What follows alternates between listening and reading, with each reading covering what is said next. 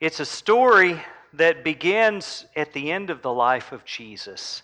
He was with his disciples, and he told the twelve that he told them the time was coming. He had known that for a while now. When he raised Lazarus from the dead, the Bible says that from that point on, the Pharisees decided, we're going to kill this guy.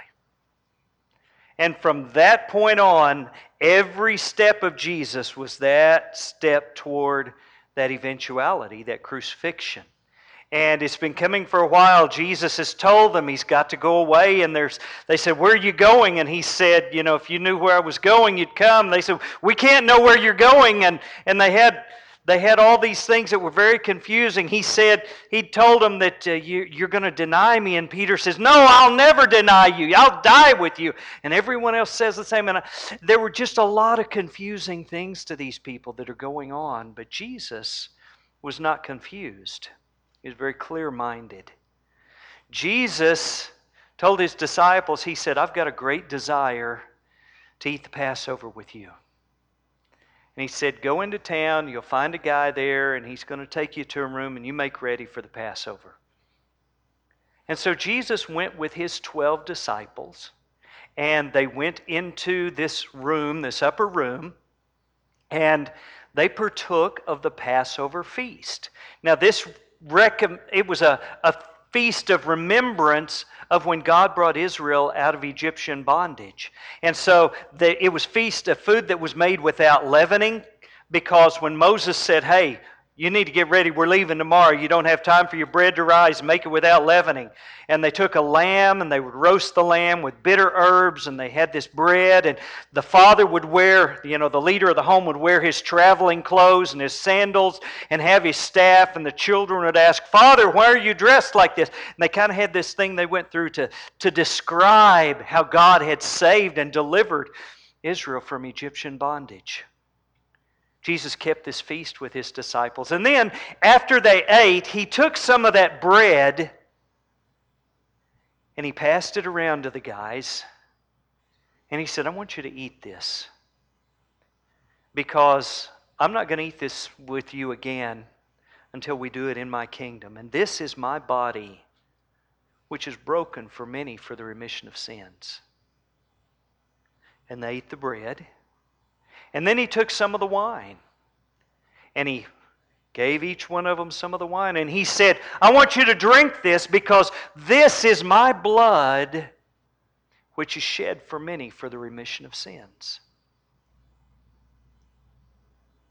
Judas left. Jesus had told him, whatever you do, do it quickly.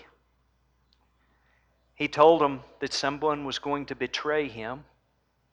Now, I would think that everybody would go, Judas! But evidently, he wasn't the kind of guy you'd think would betray Jesus, because instead of that, what the guys all said was, Lord, is it me? Is it me? They didn't think it was Judas. But he left, went to betray Jesus. Jesus took a cloth, and he took a bowl of water, and he got down and began to wash the feet of his disciples, which was a custom at that time, because they wore sandals and their feet were dirty all the time from the sandy roads they walked on. And got to Peter, and Peter said, you're not washing my feet. And Jesus said, if I don't wash your feet, I don't have anything to do with you. He said, well, wash me all the way to my head then, Lord. Completely wash me. Jesus said, no, your feet is enough. And when he finished that, he said, guys, you don't know what I just did. You don't understand it now, but you will. You will. And I want you to treat each other the way I've treated you. And then the Bible says they sang a hymn together. They sang a song, a gospel song. And then they went out. And when they went out, they went to a garden where Jesus commonly went to pray, called the Garden of Gethsemane. And when he got there, he left most of the disciples on one side of the road, but he took three of them on into the garden with him. And they got into the garden, he and these three, and he told them, he said, I want you guys to wait right here, and I want you to pray, and I want you to watch. And then he went just about as far as you could throw a rock, and he knelt down to pray. Now this is where we pick this story up. I want you to look. And, and he came out and went as he was wont to the Mount of Olives, and his disciples also followed him. And when he was at the place, he said unto them, Pray that ye enter not into temptation. And he was withdrawn from them about a stone's cast, and he kneeled down and prayed, saying, Father, if it is your will, take this cup away from me. Nevertheless, not my will, but yours be done.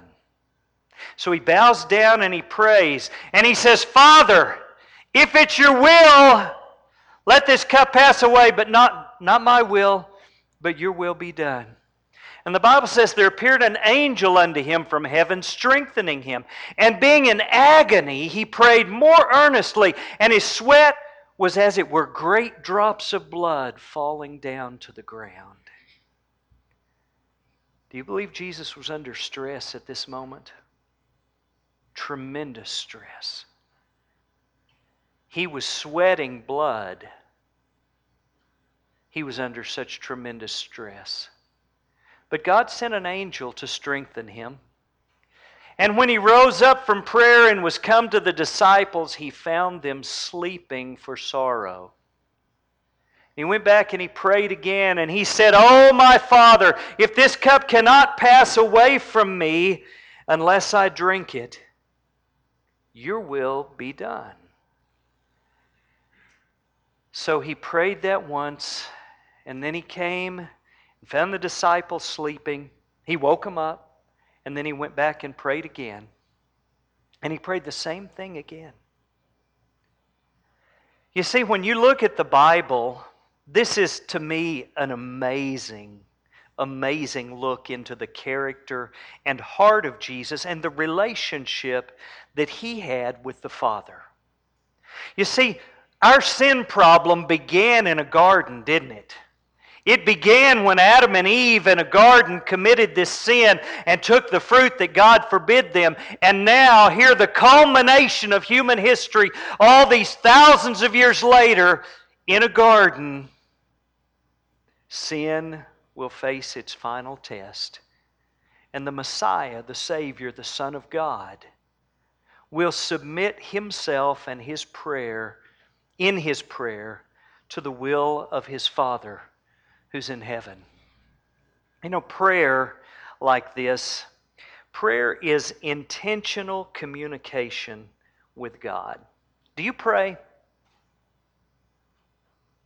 Do you pray a lot? Do you pray often? Well, you know, maybe I could pray more. What prayer is, is when I intentionally communicate something to God. Now, the reality is, you know this, God already knows everything that happened in your day, doesn't He? I mean, God knows everything. When you communicate with God, when you are speaking to Him through prayer, He speaks to you through His Word. And when you're doing that, you're not delivering information to God as though God didn't know this information. It's not an information exchange when you pray to God. Well, what is it? Well, what it is, is it's a relationship-building exercise. You're building a relationship. If you come to God and you go, oh, God, I have had a hard day today. He's not up in heaven going, oh, really? I didn't know that. What? Because He knows you had a hard day. He was there every inch, every second, every moment of those things. You know, God is never surprised at what you tell Him. He knows. When you pray, what you're doing is you are coming before God either with joy or with sorrow or with normal everyday things, but you're communicating with Him. You're telling Him what's on your heart. He said, cast your cares on Him because He cares for you. Many years ago, when my oldest daughter Jordan was fifteen, one of her very best friends was killed in a freak accident. That was a very traumatic day for us, for our family. And it was very traumatic for Jordan. This close friend of hers broke her heart. And she cried. And she came to me, and she climbed up in my lap, and she wept for her friend. Now, she wasn't asking me to raise him from the dead. She knew I couldn't do that. She wasn't asking me to fix it or make it okay. She knew I couldn't do that. But she was sharing the brokenness of her heart with her father. You see, that's the idea. The idea is not, I've always got something that I want him to help me with. I've got something that I want to communicate to him. But it's that relationship. She didn't go over to the next door neighbor and climb up in his lap and tell him, because he's not dad. They didn't have that relationship. But you know, she had that relationship with me. And that's the idea here. You've got Jesus Christ coming to his Father. Think what he's about to face. And he's brokenhearted, and he's afraid, and he's troubled, and, and he comes to talk to his Father about what's going on. I want to share with you a couple of things about prayer. Number one, prayer reveals who you really are. Because you see, normally prayer is something that you pray privately. Now, Jesus did talk to the Pharisees who loved to stand and, and pray with fancy words, and they loved to have everyone notice their prayers and all. But I'm thinking here about personal prayer like Jesus was praying. Do you remember the last prayer you said? Think just for a moment. Think back. What was the last prayer you said to God? What did you pray for? What did you pray about? Was it a prayer of thanksgiving? Was it a prayer for health? Now, I know we've prayed for the health of some people since we've been here tonight, but I'm not talking about that. I'm talking about your personal prayer. What do you pray for? You know, that reveals who you really are. You stop and think about the things you pray for. Are you always praying for safety and health? Really? Why? You'd already know you're not getting out of this world alive. You already know that we have to die to receive the reward. Now, I'm not saying it's wrong to pray for health and safety. But is that really the most important thing to you? If it is, you know, we used to sing a song years ago. Maybe y'all still sing it here. I'd like to stay here longer than man's allotted days. Not me. This is not near as good as Paul said, I'm, I'm torn. He said, I know you need me here, but I'd rather go be with the Lord. What you pray about reveals your heart. Do you pray for finances? You pray for your job, for money? Lord, just make, you know, I, I know we stepped out on a limb here, so we're counting on you to come through for us. Is that what you pray for?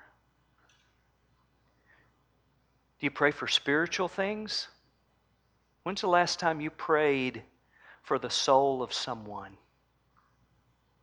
Someone that you know, someone that you love. You prayed for their salvation.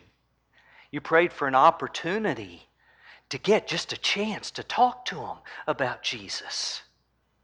And for that, for you to have the right words and, and the ability to communicate that blessed truth to them. What do you pray for? I believe prayer reveals tremendously who we really are. Another thing that you need to know about prayer is that God answers prayer. God does answer prayer. He answers prayer always. Now, I will tell you sometimes His answer is yes, and sometimes His answer is no, and sometimes His answer is later. But God answers prayer. I've known people who didn't pray because they said it doesn't make any difference. Nothing ever happens when I pray. God answers prayer. But He doesn't always answer prayer the way we think He's going to answer prayer. You see, that's a problem. Years ago, when I was a, a young man in church work, I was involved in, in a church, and there was a serious, serious problem in this church. And the church was splitting, and, and I didn't know what to do. I mean, I was a young man, I was a young preacher, and I was doing my best. I really was, and I was trying. And I would, and I didn't know what to what to pray for, and I didn't know how to fix the problem. And But I did know James. And James said, if you lack wisdom, ask of God, because he gives liberally to all men. And I said, God, give me wisdom. I need wisdom. And I said that prayer over and over and over. And I thought, I really believed that he would do that. And I really believed that one day I'd pull up in somebody's driveway dealing with this problem, and I'd go, that's what I ought to do. And it would just strike me, and I would just know. It didn't happen. I never got that. So you know what I did? I called my dad, and I said, Dad, I, I need some counsel. I need some advice. I called Joe Richardson. I said, Joe, help me out here. I, I don't know exactly what to do about this. I called Tex Monk. I called a bunch of different people, men who were wise in God's Word, and I got counsel, I got direction, I got advice. And I want you to know it was hard. It was very, some of the worst days of my life trying to deal with that. But you know what we did? We did what God told us to do, and we dealt with that problem in a way that honored God, and He blessed us. But I wondered. It bothered me. I thought, you know, God, I trusted you to give me wisdom. I trusted you when I asked, and I thought it would happen. And I just, I thought on that, and I thought on that. And then one day it hit me. He did answer that prayer. He didn't just answer, he just didn't answer it the way I expected. You know how he answered it? He surrounded me with wise counselors. That's what he did. And that's the way he answered that prayer. And I went on thinking that he didn't answer the prayer because it wasn't the way I expected it to be answered. You see, God does answer prayer. It's not always going to be in the way our preconceived notion is. God answered Jesus' prayer here, didn't he? You know what God told him? No. I'm not going to let this cup pass. There's not a different way. But God always answers prayer. The third thing about this is that I believe prayer has the ability to change you. It has the ability to change the kind of person that you are. You see, in this scenario, we've got Jesus and His will and God's will, and there's this struggle. I mean, think about how amazing this is. You've got the Father and the Son, both two beings in the Godhead, right? And the Son comes to the Father and he says, about this issue right here, Father, my will is not the same as yours. You ever thought about that? That the Father and Son had different wills? He said, Father, let this cup pass from me. Nevertheless, not my will, but your will be done. You know, the context of this is that of the Trinity having this private conversation among themselves about this ultimate sacrifice that's about to be paid. And I want us to take a moment and just listen in on this conversation as they have this conversation and see what we can learn from it.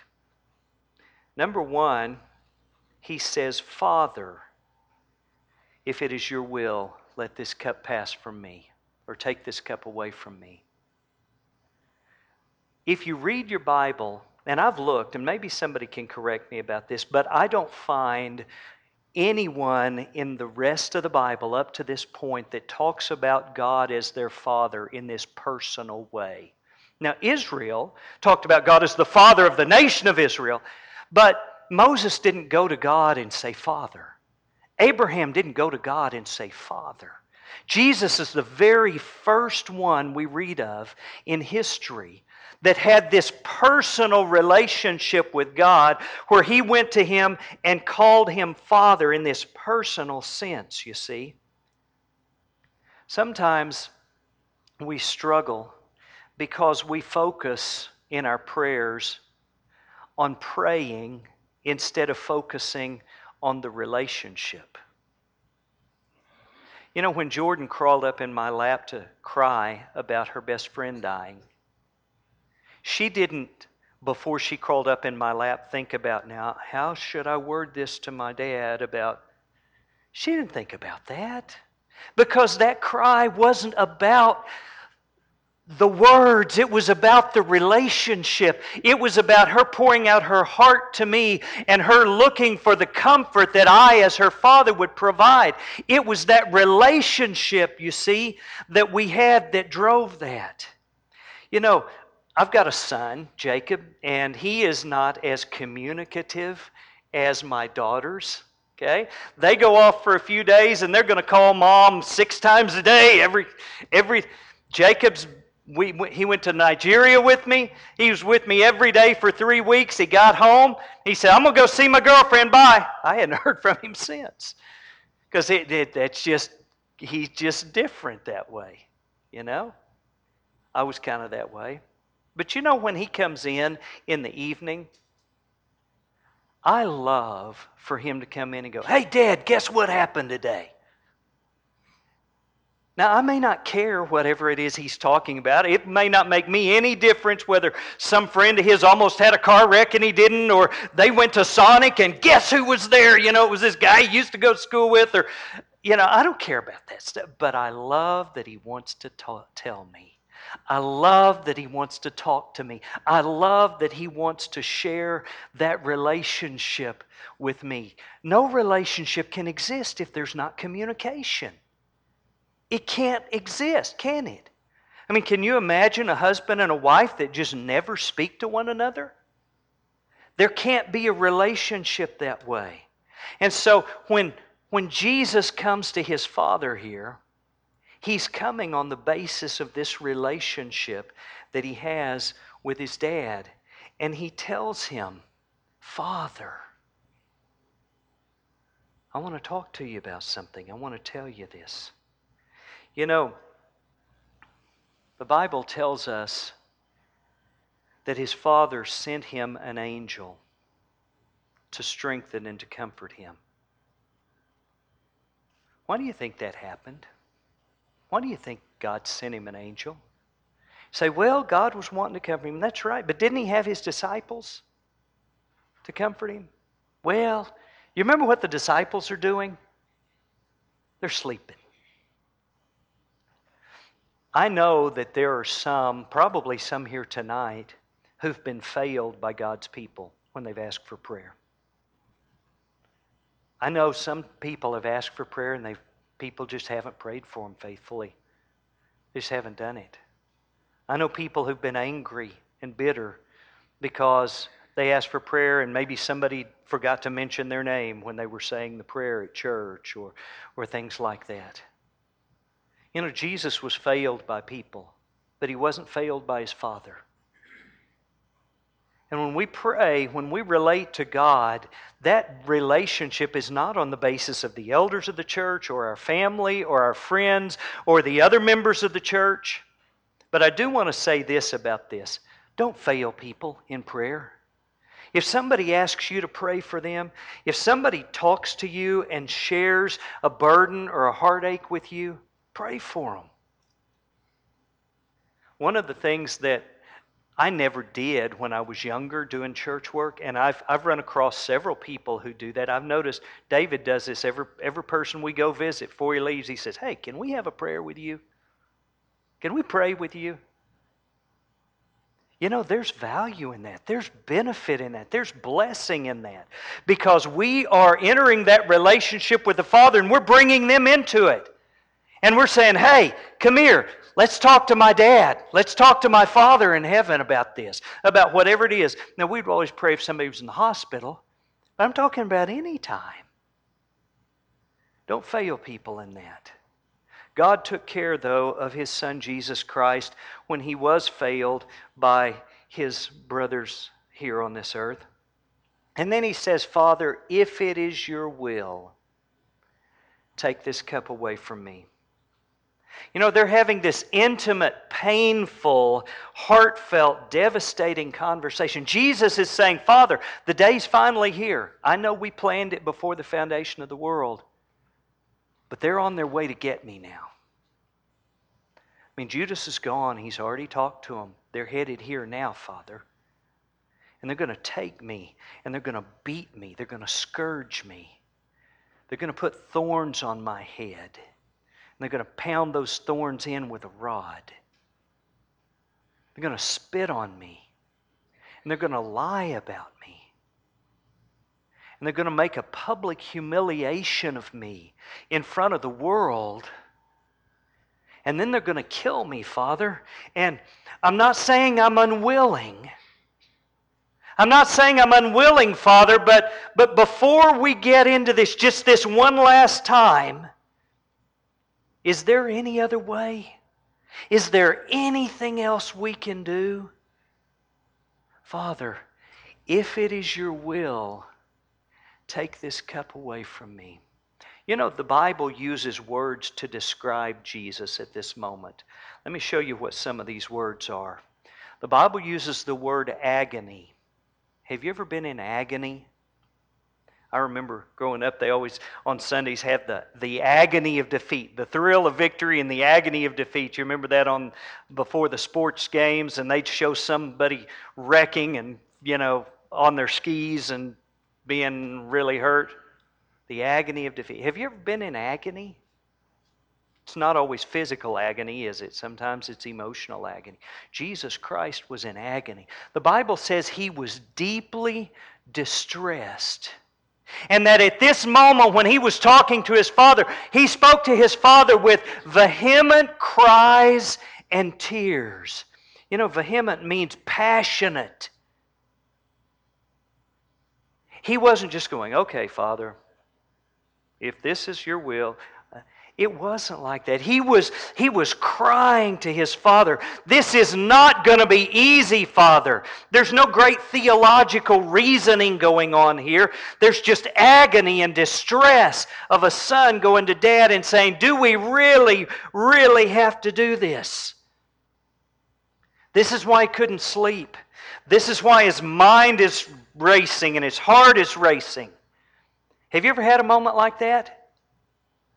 The moment when you hear the news and you go, oh no! You remember how your heart raced and, and, and you just thought, and it just consumed every thought of you, and this can't be happening. This can't be real. Is it? I remember it. I was in the car on the way to my parents' house, and my daughter was sitting right behind me. And at the time, she was dating Jacob Springer. And she said, Dad, they think Justin has cancer. Justin was about my best friend in the world. And I grabbed my phone and I called and I said, hey, what's going on? And he was laying in his hospital bed and he said, the doctors are still in here and they're telling me I've got cancer. Pancreatic cancer.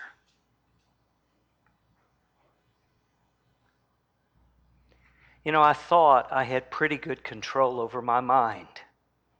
I couldn't think about anything else for days. I'd wake up in the night thinking about that. You know the agony? You know what that's like? That's Jesus at this moment. It's coming and there's no way out and there's nothing that we can do. Father, I just want to talk to you one more time. I don't know that I can get through this. I know it's your will and I'm not going to fight, but I'm devastated. It's breaking me. Is there any other way that we can do this? He says, Father, if it is your will, take this cup away from me. Nevertheless, not my will, but yours.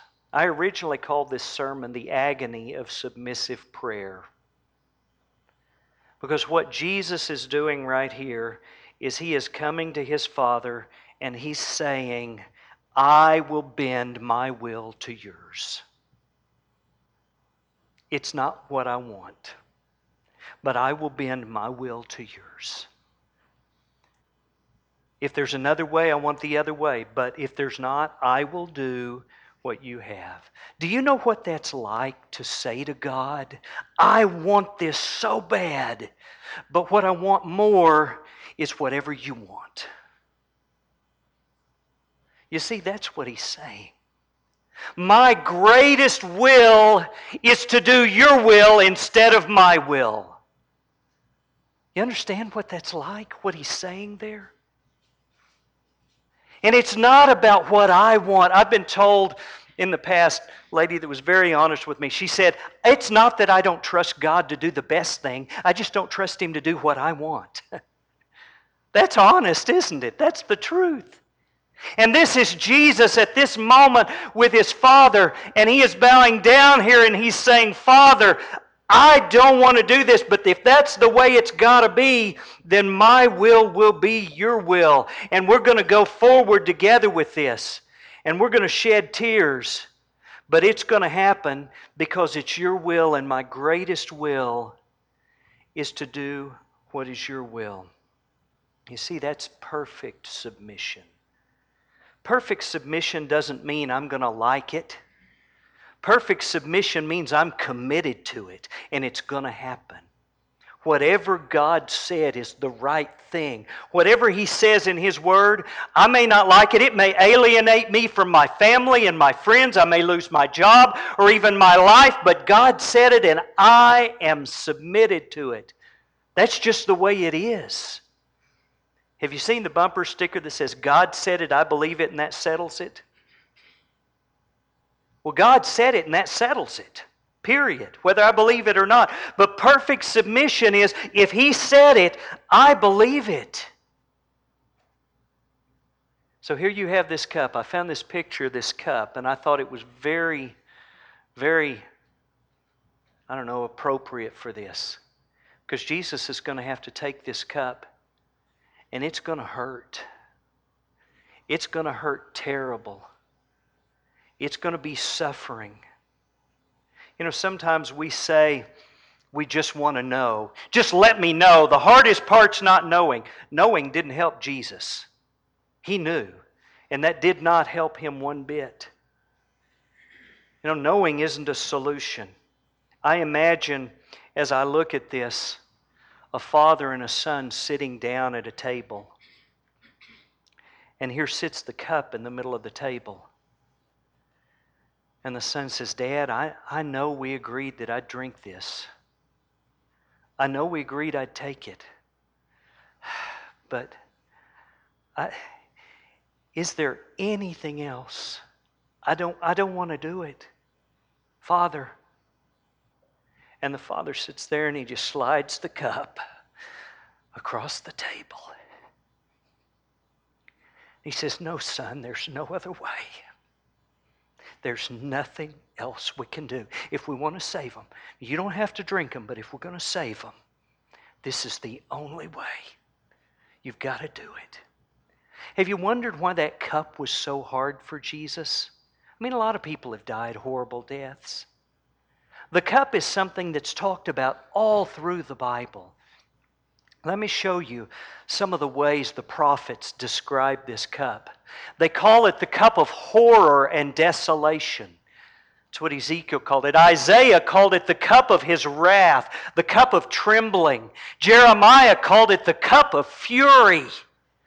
And what it is is every sin that's ever been committed, every one of those sins, there goes a drop of God's wrath in that cup.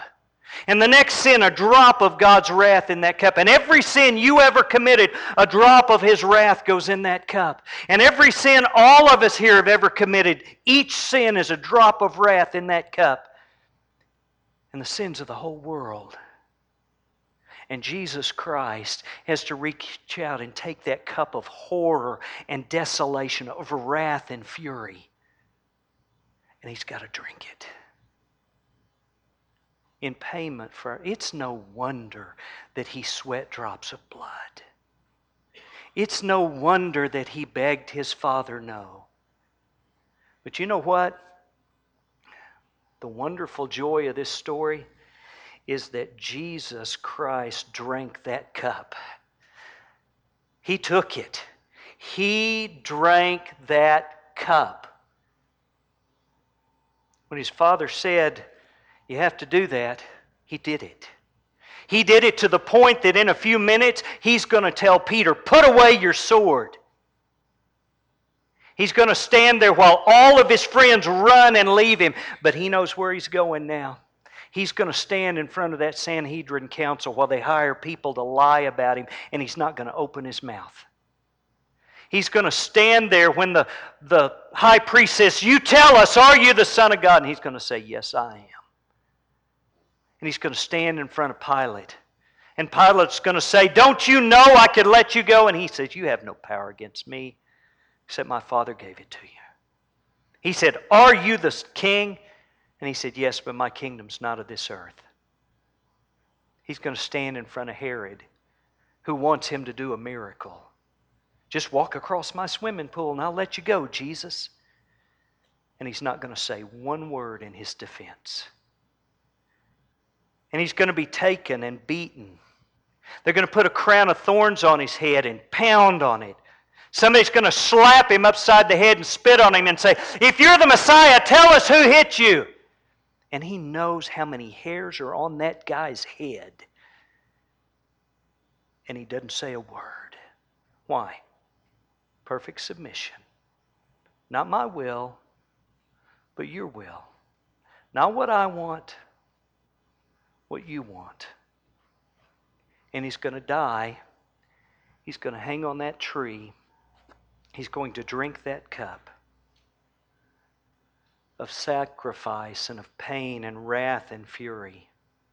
The Bible tells us in Hebrews, says, "Who in the days of his flesh, when he had offered up prayers and supplications with vehement cries and tears, to him who was able to save him from death, and he was heard because of his godly fear.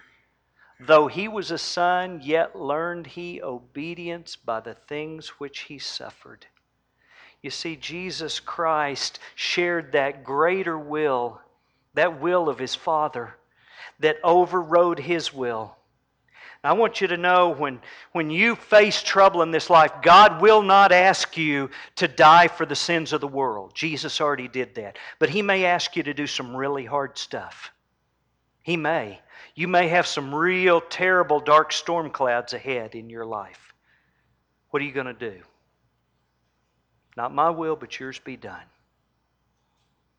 You know, when I go to Nigeria, I mentioned this earlier this week. I want to come home safe, but not my will, but His. That's what I want, right? Not my will, but yours. As hard as that may be, as tough, as painful, as devastating as it may be, not my will but yours. I struggled with that when Justin died. Personally, I did. I said, "God, he's a great servant of yours. I mean, he's out here teaching the gospel and going all over the world. And why let him die?" It was hard. Not my will but yours. You're God. And perfect submission always humbles my will to the will of the Father. It will never defy that. It will never respond to that in a way that's anything but submission. Not my will, but yours be done. I want to tell you this sermon, my purpose has been to ask you to have that heart.